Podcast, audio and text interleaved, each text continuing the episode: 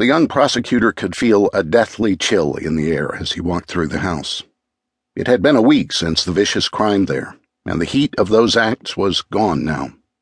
Left behind, amid the brutally interrupted clutter of what had been a happy time, a special and loving time, were only the thoughts of the horror that visited this small home and claimed the life of the beautiful young woman who had lived there so briefly.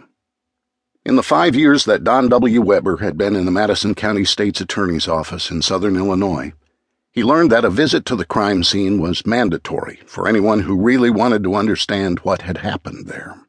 It was especially important for the prosecutor, who would have to understand so well that he could convince a jury beyond a reasonable doubt. But there was another reason to visit the scene. Weber had discovered that some investigators could detect through what he believed was a sixth sense whether the heat from the spirit of the crime remained behind. It was difficult to describe to others that sensation, that electricity that moved along your skin. Only someone with the passion for delving into such frightening mysteries would understand. But for those who could feel it, it provided a special spark that powered their efforts to find out who had committed the terrible deeds.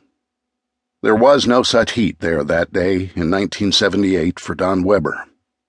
As he walked through the little rooms and then ventured into the basement, he felt only a shudder. That was not a good omen. To Don Weber, it meant almost literally that the trail of this killer was as cold as the bite in the air. And in this place, Weber thought, that shiver felt like the devil's cold breath. The prosecutor's instincts would prove to be right. This would be a tough case indeed. But he was already drawn irresistibly to it, and would not be able to rest until it was solved. That was a vow others involved in the case would make too, but it was one that would seem for years to have been made in vain.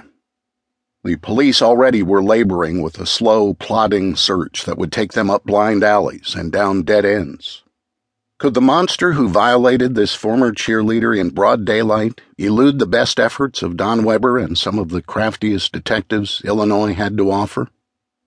As the investigation lurched on, Weber would find himself going to any length, applying new investigative techniques and forensic technologies he hadn't even known existed. He would probe deeply into the minds of experts from coast to coast and learn about the criminal psyche in dark and frightening ways he never dreamed. Fate would deliver Weber and the police to Special Agent John Douglas of the FBI, well before his reputation and amazing abilities became the stuff of new legends and celebrity. He was in the earliest stages of developing a tactic called psychological profiling that would become an extraordinary method of analyzing violent crime and violent criminals. Armed with only the most basic facts about the crime and the victim, John Douglas would rattle off a detailed description of the killer a verbal composite so revealing that the cops shuddered. Douglas even understood the rage that led to the apocalypse in that basement that morning. And even more chilling, he gave the cops a bold plan he believed would draw the killer irresistibly into the open. Such extreme measures carried risks, of course, especially for the prosecutor who would have to put them into action at the peril of his own reputation and political career. And even if they worked, Don Weber would still have to face a jury with a startling array of evidence and witnesses to try to prove an unimaginable story of criminal behavior and depravity.